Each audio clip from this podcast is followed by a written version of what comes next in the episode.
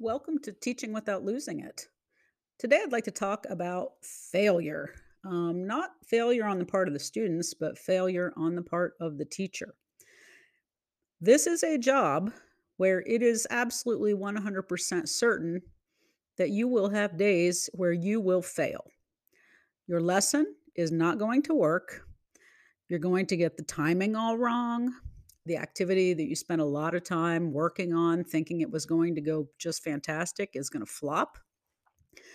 And you're going to walk away from that experience. And that's when you're going to choose your attitude. Um, now, when you think about success and failure, I'm sure most of us intellectually understand that without failure, you cannot grow. Uh, without failure, no one changes, no one gets better. Um, we need those failures to help us uh, reach a better state. Um, and this is true with all kinds of situations in life. It's true with relationships. You know, hopefully, if you've had a relationship that didn't work out, you've learned something from it uh, about what not to do in the next one or what you do want in the next one. Um, teaching is absolutely no different than that. You know, think about uh, comedians that we all know. You know, how many times did they bomb on stage? And that's where the learning happens. You know, how many times has an athlete uh, had a bad performance in practice or even in a competition?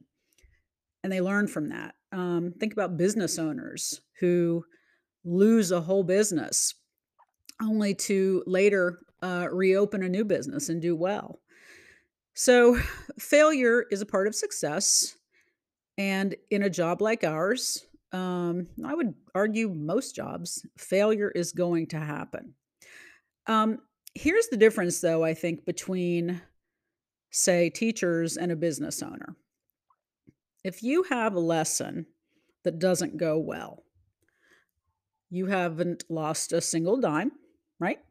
You haven't lost any money. Your paycheck isn't reduced because your lessons didn't go well. So, first, there's absolutely no financial risk to you if your lesson doesn't go well. Secondly, we don't work in a factory on an assembly line type situation. What that means is we, as the teacher, can come in the very next day and do a complete do over. We can say to the kids, you know what? What we did yesterday did not work the way I thought it was going to work. So we're going to do it differently today and uh, we're gonna we're gonna do this. You know maybe you need to take it slower. Maybe you need to uh, make the students more engaged in the lesson. Maybe uh, you didn't have visual aids and you need some. You know i mean there are all kinds of things you can think about after that failure as to why your lesson did not go well. And you know i struggled to think of other professions who get an absolute do-over every single day with really no consequence. I mean, the only consequence is you haven't delivered the material, um, or I should say, you've delivered it. Uh, the kids have not grasped the material in the way that you need them to. Um, and honestly, that's really not the end of the world. And I think too many teachers walk away from a failed lesson feeling utterly despondent. And they take it far too personally that it did not go their way. And I, it, it, it pains me, you know, that, that people do that. Um, we are so quick to forgive the students and work with them, but we will turn around and chastise ourselves because things didn't go as planned. And that's, um, it's a, it's a very self-defeating attitude in a career that's already difficult. Um, so I would urge you to take your take your days when things don't go well. And again, put it into perspective, you know? Did you lose money in your paycheck over this? Absolutely not. Okay? Or is everybody else in the building absolutely killing their lessons every single day 100%?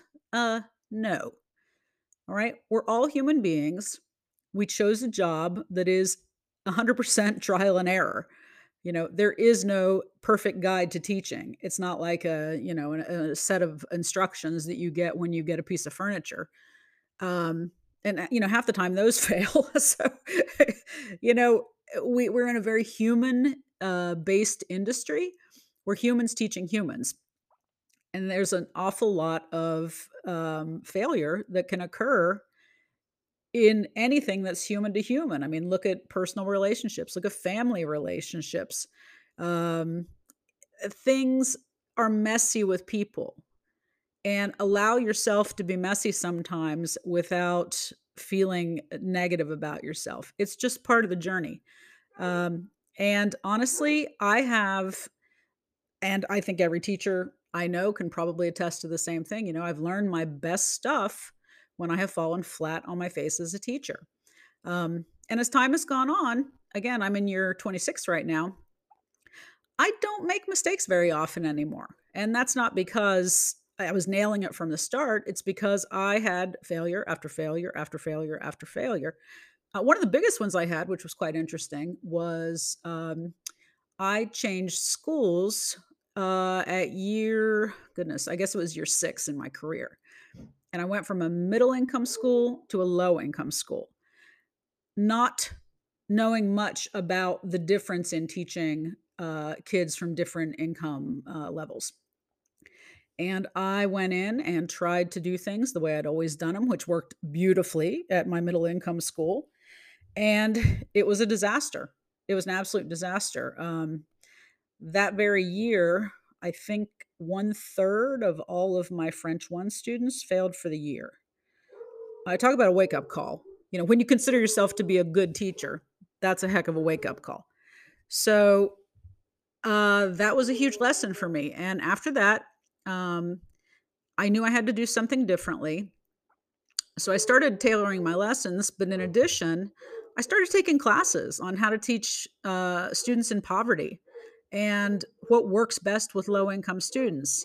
And I learned from it. I became a much better teacher. And I absolutely love teaching my students in the way that works for them. I absolutely love it. And had it not been for that massive failure, I never would have gotten here. So give yourself a break. Don't sweat it other than saying, hmm, what am I going to go back in tomorrow and do differently? That's the only sweat you need to have over a situation like that. So please hang in there and let's just keep it in perspective. Thank you for listening.